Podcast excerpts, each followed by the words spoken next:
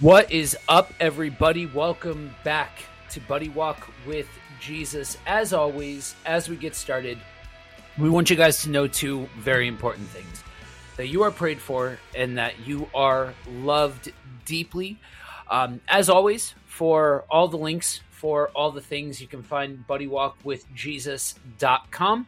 Um, you can find a link to the Facebook where regularly I am uh, going live every morning, Monday through Friday, um, as well as the links for to be able to uh, pick up the finest in Buddy Walk swag, as well as the Patreon to support the ministry.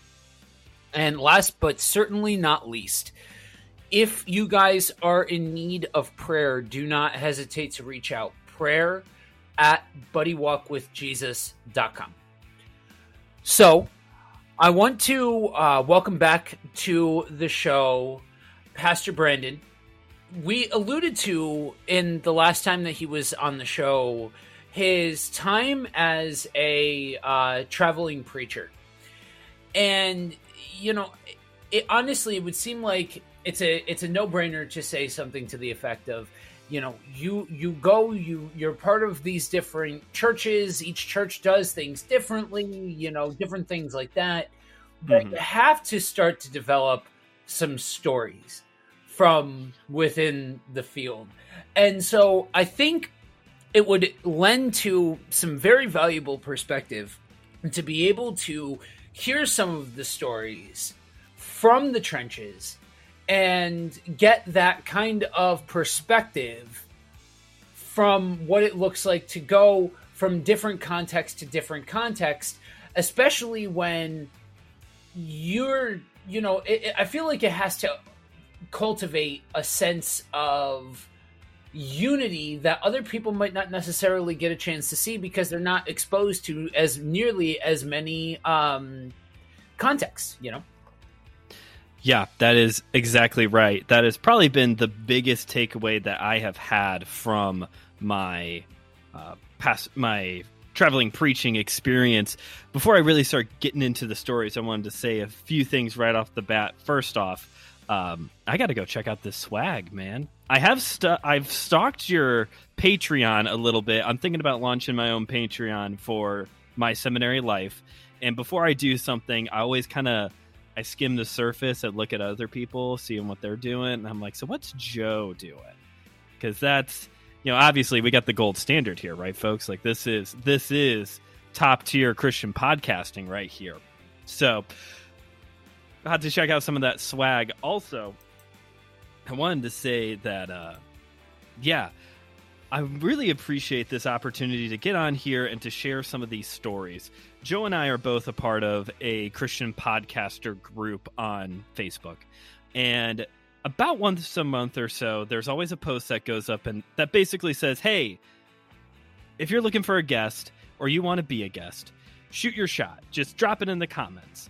And I always drop in the comments and I always say, I have been a traveling preacher for eight years and I would love to come on and tell stories or talk about church revitalization, and it's crickets every time. So thank you for humoring me. I, I've really enjoyed the other two episodes I've been on here on Buddy Walk with Jesus, but this has been the one I've been looking forward to the most because I finally get the open mic to tell some stories.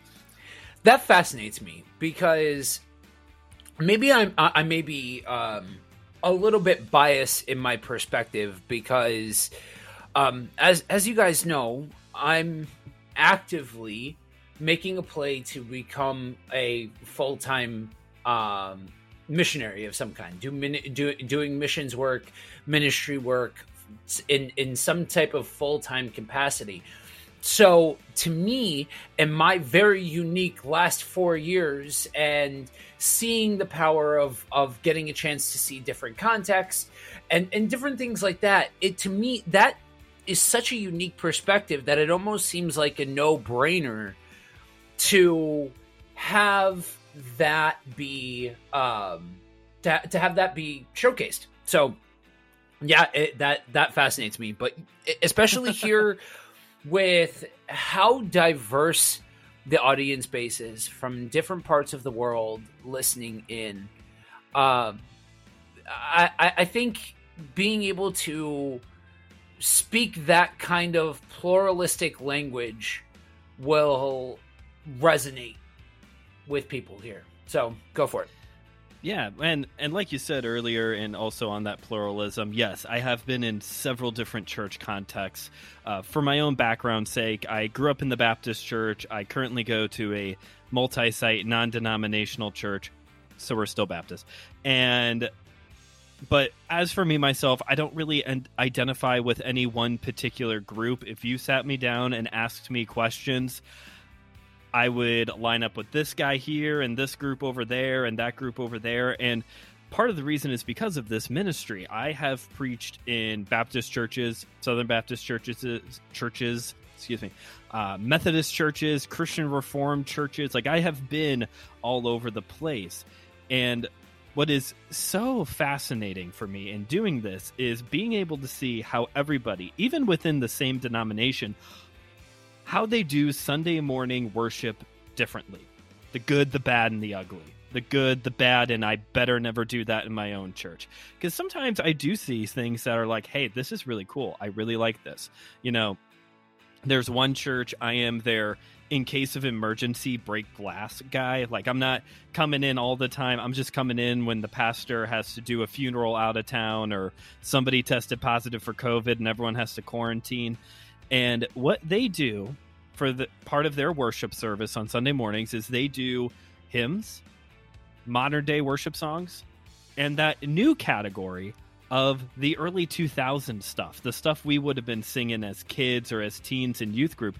And I really enjoy that because I'm getting to a place in my life now where I'm starting to feel a lot like the people who grew up on hymns and now they're being told we have to start singing these other songs. I'm starting to get that feeling of like there's all these songs from my childhood that are perfectly fine. They're perfectly fine theologically. Blessed be your uh, Blessed Be Your Name by Matt Redman, any number of songs by Chris Tomlin, uh, Beautiful One by Tree 63, I think was the group. Some of my favorite songs. I love this stuff. And we don't sing them anymore because essentially modern worship songs have a year and a half shelf life, and then we're on to the next big, most interesting thing, unless it catches on. And it's unfortunate because there's such a need currently for scripturally accurate praise music. Mm-hmm. Now, there's a not all music has to be completely scripturally correct. It's not like that. But when you're talking about the stuff that you're singing in church, when you're talking about the mm-hmm. things that are specifically geared to be worship music and things like that, yeah, there's a necessity for that to be scripturally accurate. And mm-hmm. with I, I would be right there in agreement with you that I remember being in youth group and these things being popular and now that I actually like now that it it, it means something to me now mm-hmm. at this stage in my life it's like a breath of fresh air and I actually have a, a Pandora station that's cultivated specifically for that era of Christian music because I don't want to hear about me. I don't want to hear about the self. I don't mm-hmm. want to hear about the self improvement. I don't want to hear about all of that. I want to worship God. And for my money, this and hymns are two of the easiest to find areas of worship music that's actually accurate worship music and mm-hmm. not mm-hmm. just Christian pop fluff. And speaking of which, kind of on the ugly side. I don't know who needs to hear this. I don't know who needs to hear this. But if you're in charge of the service at your church and for worship you turn on an audio track to sing along with with your congregation, please stop. That is I mean, I've seen some pretty cringy things, but that is by far the cringiest thing out there. If you are not at a capacity right now where you can be singing current worship songs, don't do that. That, uh, you know, Joe and I, we've had this conversation of professionalism in the church, and professionalism absolutely can become an idol within the church, especially the bigger size of the church, it seems like. But there is still a place for bringing our best within ourselves, whatever that may look like, to worship God. And I have never seen a church context where putting on the worship music in the back or putting on the audio track in the background has ever gone over well. Another one I've often seen is that there are some churches you're talking about the language of what that we're using in worship songs. I've seen churches where we si- they sing contemporary Christian music, so not like elevation worship and Bethel music and all of those, but they're singing Lauren Daigle and Mercy Me and Casting Crown songs. And there's a difference, even stylistically. There is a difference between what's played on K Love and other Christian radio stations and the top 40 for them, and what is intended worship music. The one that takes the cake, though, and Joe, you actually just saw this one because Joe's a good guy and has been dropping into some of my sermons. Um, I was at a church. I love this church so much. I've pre- I I love this congregation. Um, but they opened their service by singing Hallelujah by Leonard Cohen. And I have had so many fun conversations with people about that. It's interesting because there's to speak to some of the things that you say, like as a musician, I can tell you that part of whether you like it or not, or want to admit to it or not, there is a layer of Sunday morning that is a performance. And mm-hmm. there is a layer to worship services where you being off time, you being off key, not knowing the song, using a backing track that to, to basically do karaoke to, um, it, it, all of these things, they're entryways to distract people away from worshiping God. So yeah, if you're the one that's responsible for leading worship, yes, there is a layer of responsibility. Ultimately, it's about mm-hmm. God and it's not about you performing. But you are being put into a role of responsibility to lead everybody else into worship. There are some mm-hmm. prerequisites that need to be filled. And if you can't do that, it's okay to get creative as far as not necessarily doing three songs and a sermon. It's okay to go off of that that that very basic template. You know? Yeah. Uh that version of that song the song using the song itself i'm fine with because i do think okay. that there is a recontextualization to some music that works um, okay. when i first got saved um, to to kind of date myself uh, bring me to life by evanescence Oh, I was a yeah. huge fan of that when I was when I was like an angsty teen and oh, all it's of that. Bop. It's a jam, huge. yeah. But when I first got saved, I was reintroduced to that song, and there there is an there is an an honesty to the lyrics of that mm-hmm. song that if you put that in the proper context of a relationship between you and God, and you are honest about being that barren and about mm-hmm. being that desperate for help in need and all of those kinds of things that really is beautiful and so mm-hmm. i kind of refell in love with that song again. It's a secular song. People can squint and mm-hmm. cock their head all they want about evanescence being a christian band but that no. And and so that's that's a recontextualization. That's okay. To me what was more of the problem was um, somebody had a very hard time figuring out the timing of that particular song, and it threw everybody else off. Yeah, yes, yes, it did. Um, I've taught a in college. I did a, I was a uh, Bible study leader for my dorm, and I did a lesson once on what I've done by Linkin Park.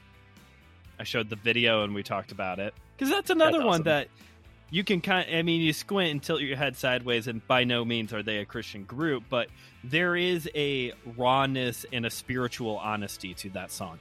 But this isn't an episode on music. So let's get back to, um, yeah, so how about a couple fun ones first? because you know you, you you do this for eight years and you see a lot of different things, and some churches don't care. So I was at a church for a while where um, the pastor's grandson, who was allowed to run around and scream up and down the pews the entire service, not worshiping but like playing, and I just had to keep going. I just had to I just had to preach and go. I've had one of my favorite ones actually happened thus just this past fall. Two good ones. One from this past fall. I was teaching at our youth group actually. I'm an intern with my home church in our youth group and we're doing a series on the armor of God. And each week we're taking one of the different pieces of armor and just talking about it. So I was teaching on the breastplate of righteousness. Well, I don't know if you've ever tried to teach about righteousness to an age gap between sixth grade and seniors in high school, but it's a little tricky because it's all very like righteousness in of itself is kind of theoretical, not theoretical, but like it's kind of hard to make it tangible. So I'm teaching and I'm going, and right dead center, right in front of me, is this seventh grade boy. And he's got we have at our cafe at the youth group those glass bottles of coca-cola. You know what i'm talking about? Um and we have back there you know like a thing to pop the top because it's not a twist top. It's a it's a bottle cap. You have to pop it off. Well he didn't do that. He didn't get his cap popped before the lesson started so right there dead in front of me this kid is trying to rip the bottle cap off with his teeth as I am trying to teach about righteousness. And I'm like in the zone. I'm just like not paying attention, keep going. Finally, my friend Annie, she's sitting in the very back. She comes all the way up front, sits next to the kid, and I can hear her. She goes, I will open that for you as soon as Brandon is done. You need to stop. I have never had anything quite line up that way before. The only other one that's really funny was, like I said, growing up in a Baptist church, uh, non denominational church background, Joe, you might be able to relate to this. Sermons go for what? 30 to 45 minutes, depending on the church in the context, right? Yeah, 25 generally on the speaking. short 25 on the short end 45 on the long end unless you Right. i know for your international audience probably their preachers are just getting warm up, warmed up at the 45 minute mark but here in the states 25 to 45 minutes. Cool. I get invited to preach at a methodist church. All right cool. Never preached at a methodist church before. Cool. Ready for it. This is over the summer the night before it's saturday night i go to bed my wife's out of town i go to bed i cannot fall asleep for the life of me. We're going on like two three o'clock in the morning. Never had this problem before. I am a heavy sleeper. So i finally decide i'm like okay it's about 2 a.m like i'm just gonna get up. I don't know why i'm supposed to be awake right now. I'm praying. But i'm just gonna get up and work on my sermon just gonna pull out my and that's what i did. I pulled out my notes got my bible out. I think i pulled a book out on the passage that i'm gonna be preaching on just kind of refreshing everything. And then finally about an hour later i was finally getting drowsy. So i'm gonna i finally fall asleep wake up the next couple hours later go to this church. So i'm running on like three four hours of sleep tops. I get to this church. They have two services. First one is this summertime first one is an outdoor service and then they have sunday school and then they have their second service. So i get there got my notes i'm meeting people and i'm given a bulletin and i'm looking at the bulletin. And then i'm looking it over you know scripture reading this prayer these many songs you know and then this special music this special music another reading. And i'm looking at it and i'm i'm doing the time in my head. I'm like this seems like a lot for an hour and a half. So i go up i knew one of the guys there and i go up to him. And i was like by the way how long does the pastor normally go for when he preaches? Oh about 10 15 minutes. I've got like 45 minutes worth of material in my notes. Never I, like I should have asked. That seems like a question that I should have asked up front and not just assumed that 20 minutes, 30 minutes, whatever, you know, 10 minutes. And what he told me was, I don't know if this is universally true of the Methodist Church. This is my one and only experience with the Methodist Church, is that they just get to the point. You know, you think about like sermons that we, you know, we would hear growing up, Joe, or like I hear on Sunday mornings of like, you know, you have like this introductory story, you read the passage, you you're very expository, just like pouring into it point by point story, illustration, blah blah blah. Basically, at least at this Methodist church, you just get to the point. This is the passage. These are the points I have for it, and this is how you apply it. You just really get to the. And the guy I knew who goes to this church was like, I actually prefer it. He grew up Baptist. He's like, I actually prefer it this way because there's a lot less fluff. We're just getting the meat of the material. Here you go. This is what this passage is about. So maybe I could have. I, I really think now, retrospectively, even though I was very tired, God kept me up that night so that way I could be that much more confident without my notes. And I just went up there and, all right, here you go. Here it is. And just did it from memory. And it, it worked. I hit my times, which when you've got double services like that, especially at the first service, timing is important. But yeah, I've not had one like that since then. I'm fascinated because I at first at sniff test you said that, and I'm like, oh, oh, why?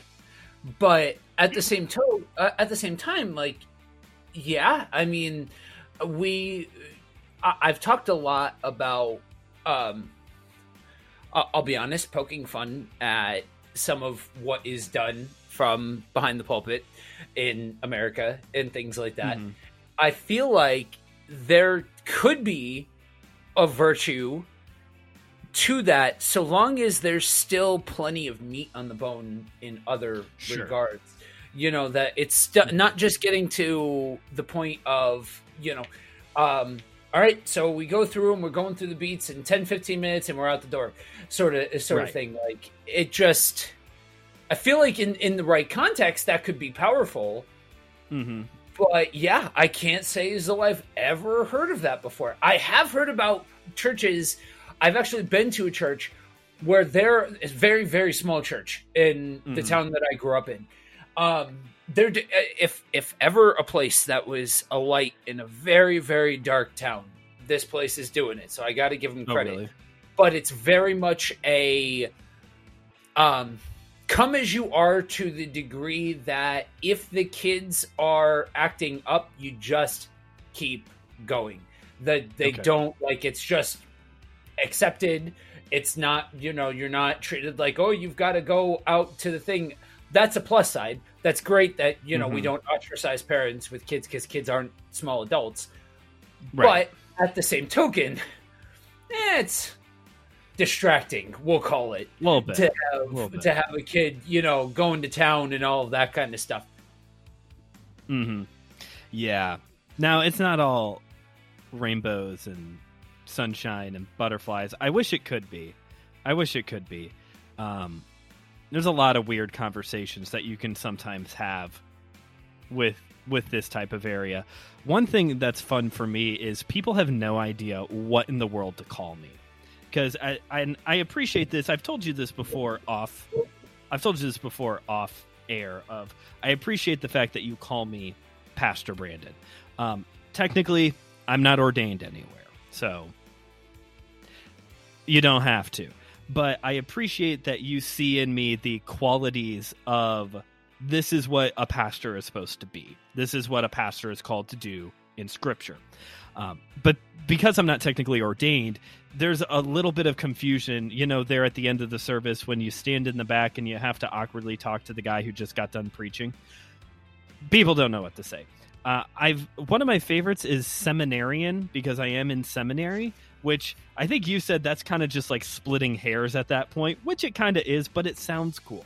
It sounds like you know some like fantasy tale, like this is a the people from Seminaria. Like that's you know I'm a right. seminarian. Um, I've also gotten Reverend a couple of times.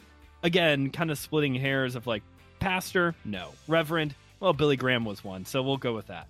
Um, just a bit of a note.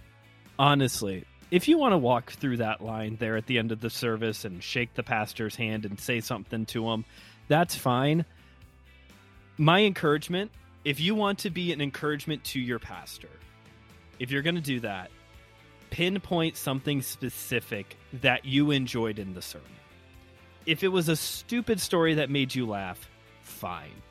I I don't know if this is gonna make sense to you, but here in Chicagoland it does. There was this one time I used the illustration of waking up on Sunday morning. I told the story of how when I was a kid, every Sunday morning I would wake up to the smell of my dad cooking cinnamon rolls in the oven and Bozo the Clown on TV. And end of the service, some guy like made a beeline for me and told me how much he loved Bozo the Clown. Like that's what he took from my sermon. If if that's what you got is like a cool story or, you know, something you read during the week resonated with you and also it kind of came up in this sermon, those are the things you should tell your pastor. Okay? If not, just shake his hand and say the thing that we all hear a thousand times on Sunday mornings. Good sermon today, preacher. That's what we hear a lot. The best one, the one that takes the cake, though. I was at a Southern Baptist church doing the receiving line. And this woman walks up to me and says, Hi, I'm not Southern Baptist. I'm Catholic. I just come here with my husband, and that was really good. That was the whole thing she said to me. That was the coolest thing anyone has ever said to me after a sermon before. I, the weirdest thing ever. Like the weirdest combination of things there. But that I I liked it was cool. That's funny. Yeah, I so for me and this is an area where I've gotten some pushback and and an area where I really think that this kind of combination of this unique audience that God has brought together and your unique perspective on this whole ministering thing, this whole um, preaching thing, all of that kind of stuff is, you know, we have pretty clear cut in the Bible the qualifications of a pastor, right? Mm-hmm. We have laid out what the shepherd should be, what qual mm-hmm. what personal qualities that that that person should have, and all of that. So it's it's mm-hmm. pretty cut and dry, you know, that you can pull mm-hmm. from, and it's not listed in there. Oh, m- must be ordained. Sorry, you can meet everything sure. else, but it has to be an ordination thing. I get it. I would say I'm probably as receptive as I've ever been to the process. So when I use that word pastor, A, you're doing the job. You're just doing mm-hmm. it at different locations. You're not doing it consistently at one place. Mm-hmm. Kind, kind of like what we see out of the people from the Bible. I'm just saying.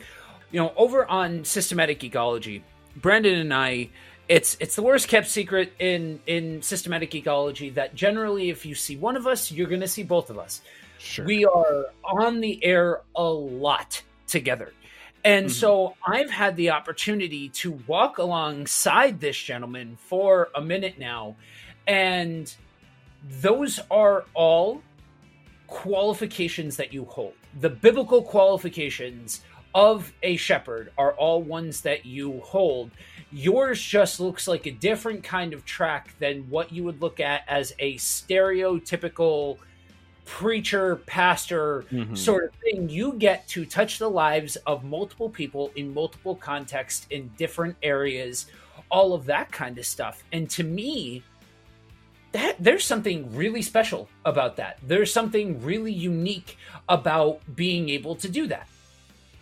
Yeah, and in some cases, you know, there are cases where one and done. I'm never back again. Plenty of churches like that. But then there's other churches like uh, this one Christian Reformed church that I've preached at there 20 times maybe over the past several years. So in that case, yeah, I am building relationships with people. I'm you know, I know people by name. I'm friends with them on Facebook. I it's a joy to see them when I'm visiting and preaching those Sundays. They had a chili cook off earlier this month for their church, and they invited us to come, my wife and I, because we're just.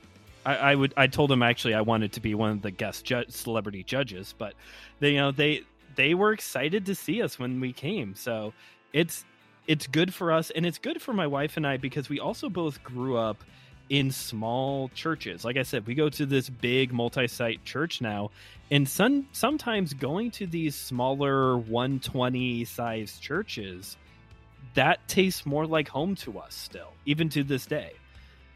Now, of course, everything's not like I said, sunshine and rainbows. Sometimes you get to the back and people want to wring your neck.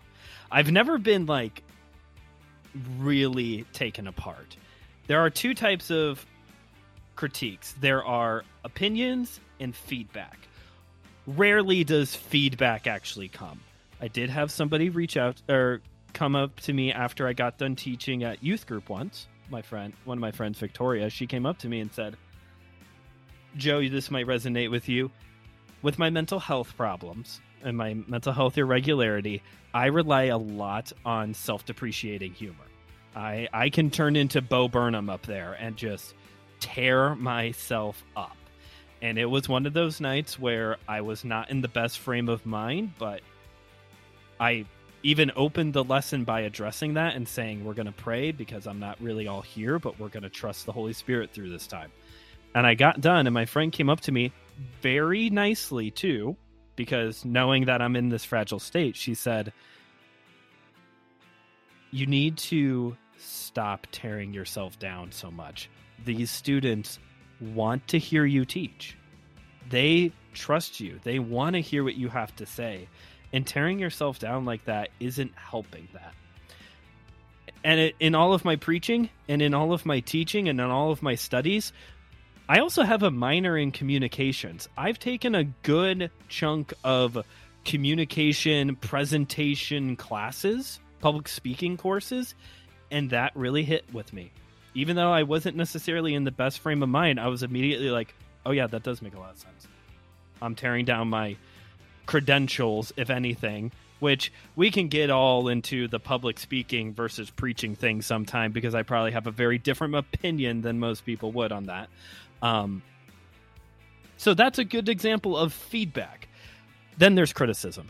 Way back in the day when I first started doing this, I got done. I was an intern at a different church, actually I preached that Sunday morning. I don't remember where I was out of in the text of scripture, but I get done, I get to the back, and this one guy comes up to me. He never talks to me. Okay.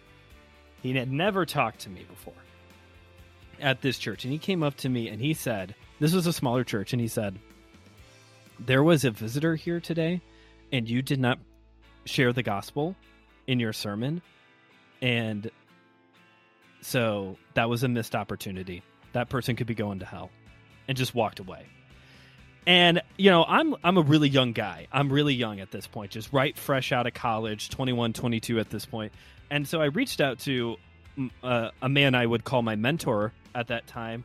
And i was like did i really screw this up and told him the story? And he was like if the text of scripture if it was natural to bring up the gospel through the text of scripture absolutely you should have done it. But if you were on some very specific topic that, you know, a gospel invitation wasn't going to necessarily come from it, I that's that's on him. Like that's one of my favorite ones though is Matt Youth Group. I can't remember what the series we're doing. I think we're doing like the life of a Christian.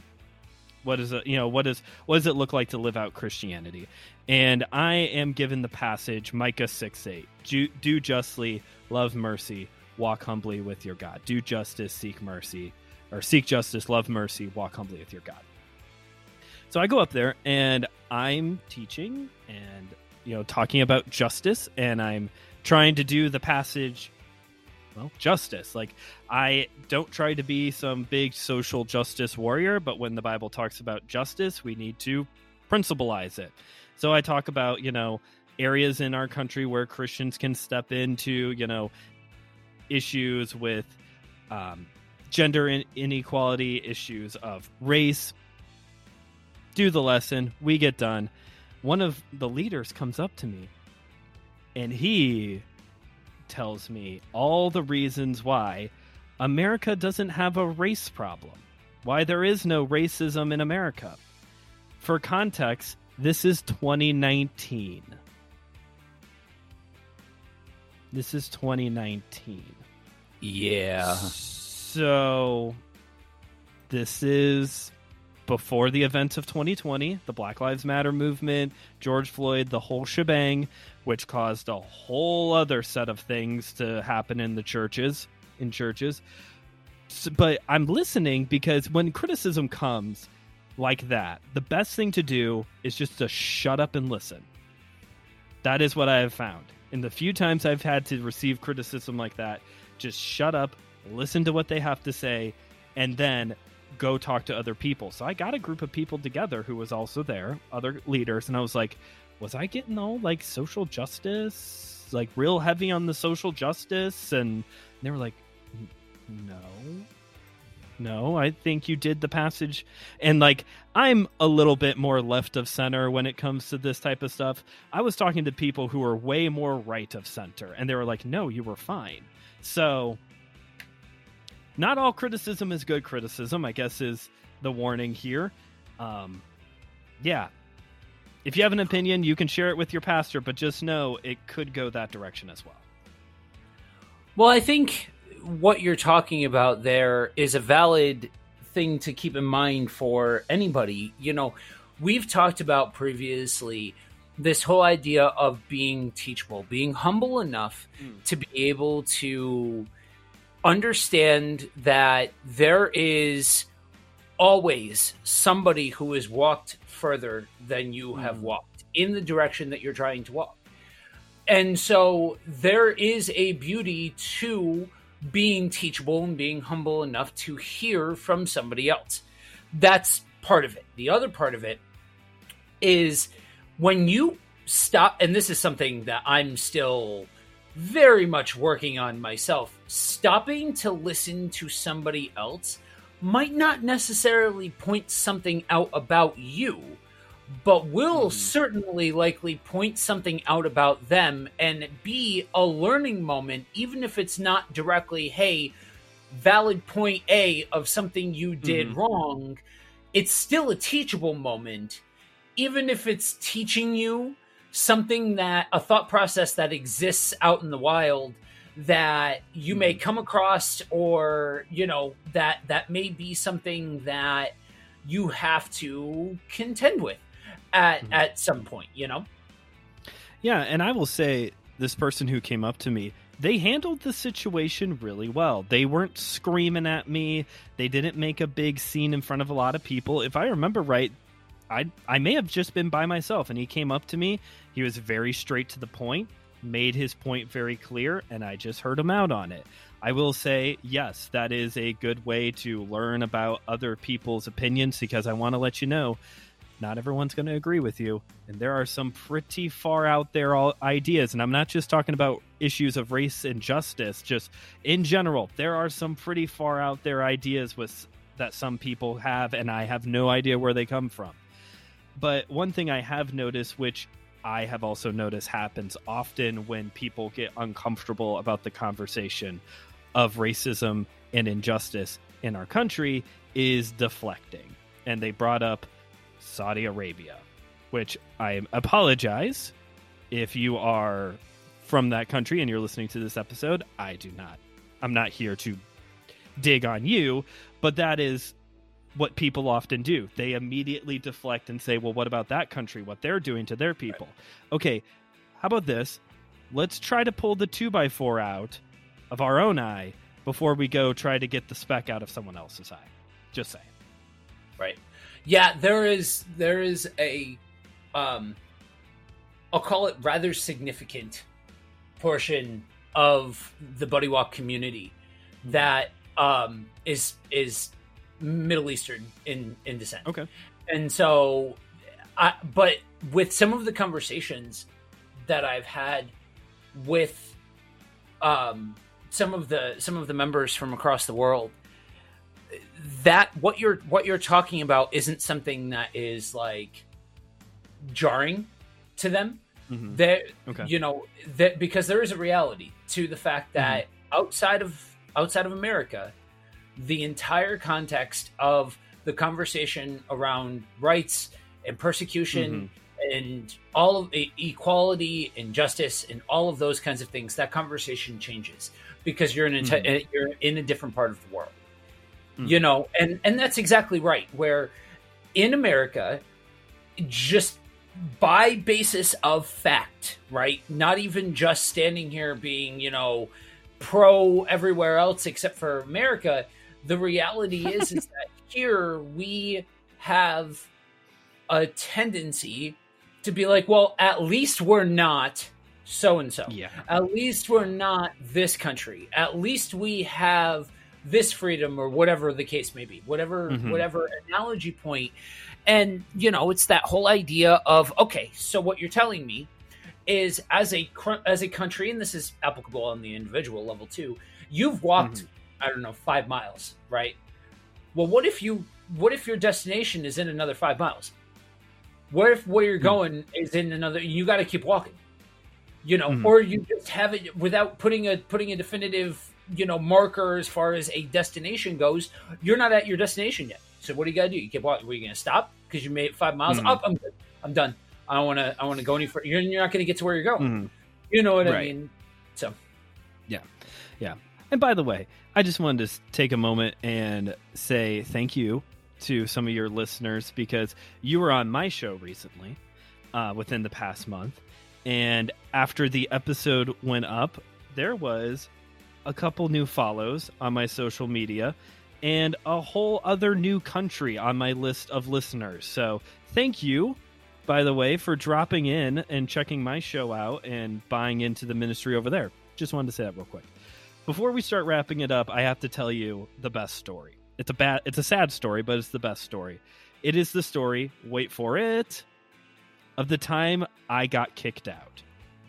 oh boy Okay. So there was this church in my uh not far from me that I had caught wind. They had two pastors, both in their 80s and one with dementia. So I got this idea. I had been into this preaching ministry thing now for several years, had gotten a lot of reps. And although normally I go into churches that the pastor is on vacation or sabbatical or the church doesn't have a pastor, I thought to myself, maybe it would be good for this church to once a month give these two a break. I will come in and preach. That was my idea. It's a very old fashioned church. And I mean that literally. I had to write a letter and send it in the mail to them. Should have been warning number one. Um, I get in and I visit, and it's a lot of older folks, a high demographic of people who lived in eastern Kentucky and moved up north to work at the steel mills here in Chicagoland. That is a whole that is a whole thing. That that is a normal thing that you hear around here. I know he's shaking his head, but that is a normal thing you hear about uh, about up here in Chicagoland. It's why I'm here. Uh, my granddaddy moved up north from Kentucky to work at the steel mill. That's how I'm here. Um, anyway, so a high concentration of people from older folks from this area in Kentucky, some younger families, two deacons. They wanted to see the church grow. They wanted. They knew that the church was dying, both physically with the people there, uh, just getting old and passing on, and also spiritually, the church was dead. I had no idea what I was getting myself into. They are part of a denomination called Enterprise Baptist, and go ahead and make all the Star Trek jokes. This is a real thing. Um, this is a denomination that is very Southern in its approach. Not Southern Baptist, but very Southern. All of their hymns, their hymnal predates Bill Gaither. So all of their hymns oh wow all of their hymns were very much that like southern revival style stomping and clapping type of songs which was fine heard a lot of different hymns that i had never heard before but they interestingly enough all dealt with the same topic ain't it great to be saved to be going to heaven someday I'm going to cross this shore and go to heaven. And truly, looking back on it now, that was this church's entire theology. You got saved to one day got, die and go to heaven. That was that was it. That was the whole thing, and that was mirrored. You can see that you know your church's philo- theology is going to be evident in everything. The music that you sing, the ministries that you do or don't do, they didn't do anything. They did not support missionaries financially. They did nothing. And any ministry that they tried to do, you know, having someone come in and do special music like Southern singers and or doing, you know, the trunk or treat. I don't know if that's a thing out by you in yeah. uh, the Pennsylvania area, but this like alternative Halloween thing for church stuff. Anytime it was immediately, why do we got to do that? That we're spending money. So I and I had heard the one pastor preach twice, two different occasions, a year apart. I was there like a year and a half. Identical sermon, revival style sermon. Ain't it great to be in the house of the Lord today? It's good to be in the house of the Lord. Some people don't want to go to church anymore because there's too many distractions out there. Jesus died for you. The devil's going to get you. You're going to hell. Heaven's great. Jesus is coming back. Both sermons almost identical. Which that speaks to the theological health of the church then of this is the literally the only message.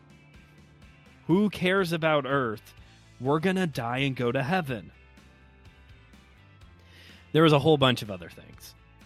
The one deacon confided in me that he think that he w- he had no evidence of this, but he was suspicious of potential financial fraud stuff that may have been in the works as well. But in my young and dumb naivety, I went and I preached and I preached and I preached. And finally, it was, I remember now, I had to think about it. I got them preaching one day.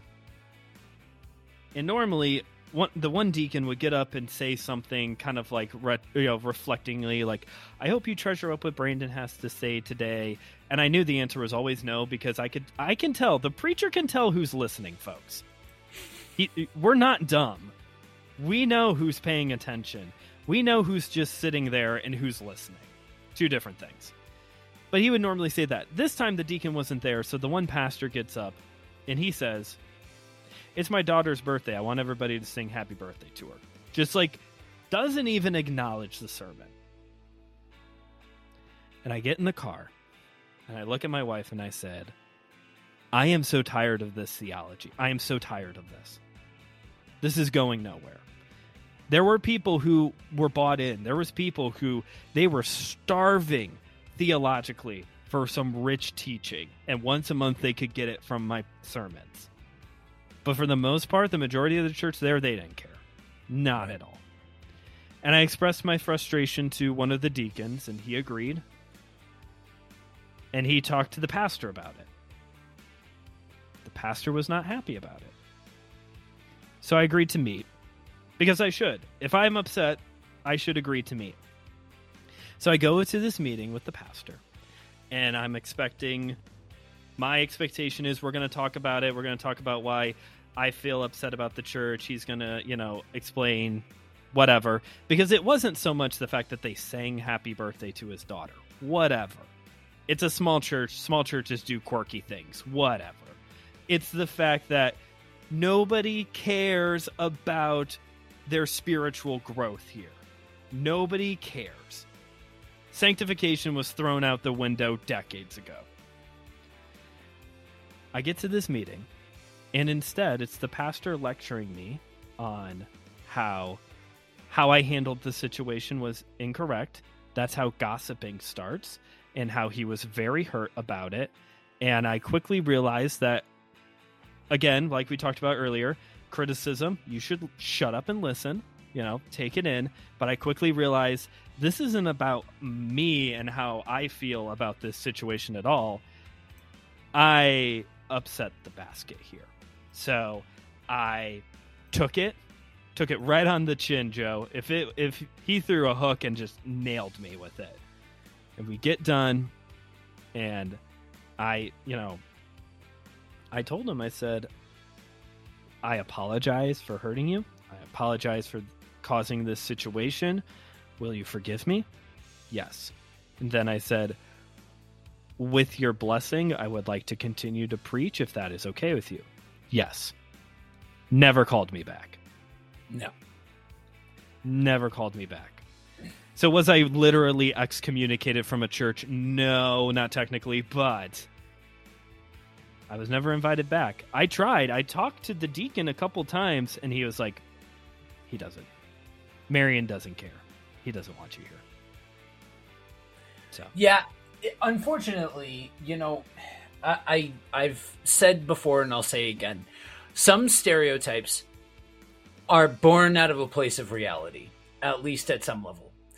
And hmm. you know, is is every single Southern revivalist old church like that? No, no. but there absolutely is a dimension that this is a reality and that is exactly what bore out this stereotype that this is in fact a thing because it is a thing it's just not as much of a thing as people sometimes make it out to be Yeah. and that's something i feel like you have to you know i've said before that you can't learn how to do missions from a classroom. You can't learn how to do ministry from a classroom.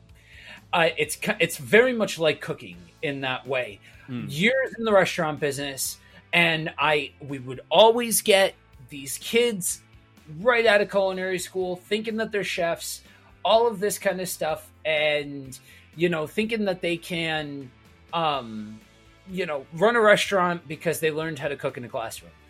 You can't learn how to cook in a classroom. You can learn theory from a classroom. You can learn a lot of Sure. things from a classroom. You can't learn how to cook. Same thing with practical application of missions. This that's entirely different because that that means that you have to do the reps. That means that you have to learn and experience, and sometimes experience stuff like that. So I think that that to me is perfect training ground for a much more effective pastor because you've seen, you've been, you've done, and you're not even 30. Yeah. Yeah. No, I, I can remember when I was in college, I took in my senior seminar class, we had to do a case study. We were all given individually a different case study of here's a basically here's a fiasco that happens at a church. What do you do? And you know, that was helpful, but that was the one and only time and it didn't mine didn't look anything like any of these situations I have described to you today.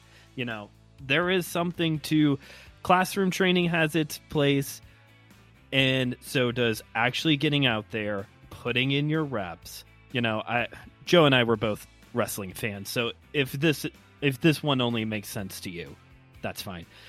Shawn Michaels is my favorite wrestler, and I've read one of his two autobiographies, and he talks about how when he first got into the industry, the best advice he was ever told was be quiet, keep your head down, do what you're told. And you know what? There's truth. You know what? There's truth to that. There's truth to you just gotta get out there and do it. You know, you you you get your classroom time. You do your reps out in the real world. You you're patient. You keep your head down. You take it on the chin. You're teachable. But most importantly of all, I would say is you hold on to those moments where you actually see growth. It doesn't happen very often, especially in my type of a situation where I'm bouncing around from churches frequently. I don't get to see fruit born. I don't get to see fruit coming out. Other pastors, they might see more because they're in a church situation for longer periods of time. But when you hear about, hey, you preached this sermon and then a whole committee was formed afterwards to make sure, you know, not just a committee, but a whole ministry is formed afterwards to, because our church doesn't have a welcome committee and we we think that we need to be more hospitable in our church, and your sermon put that on our hearts.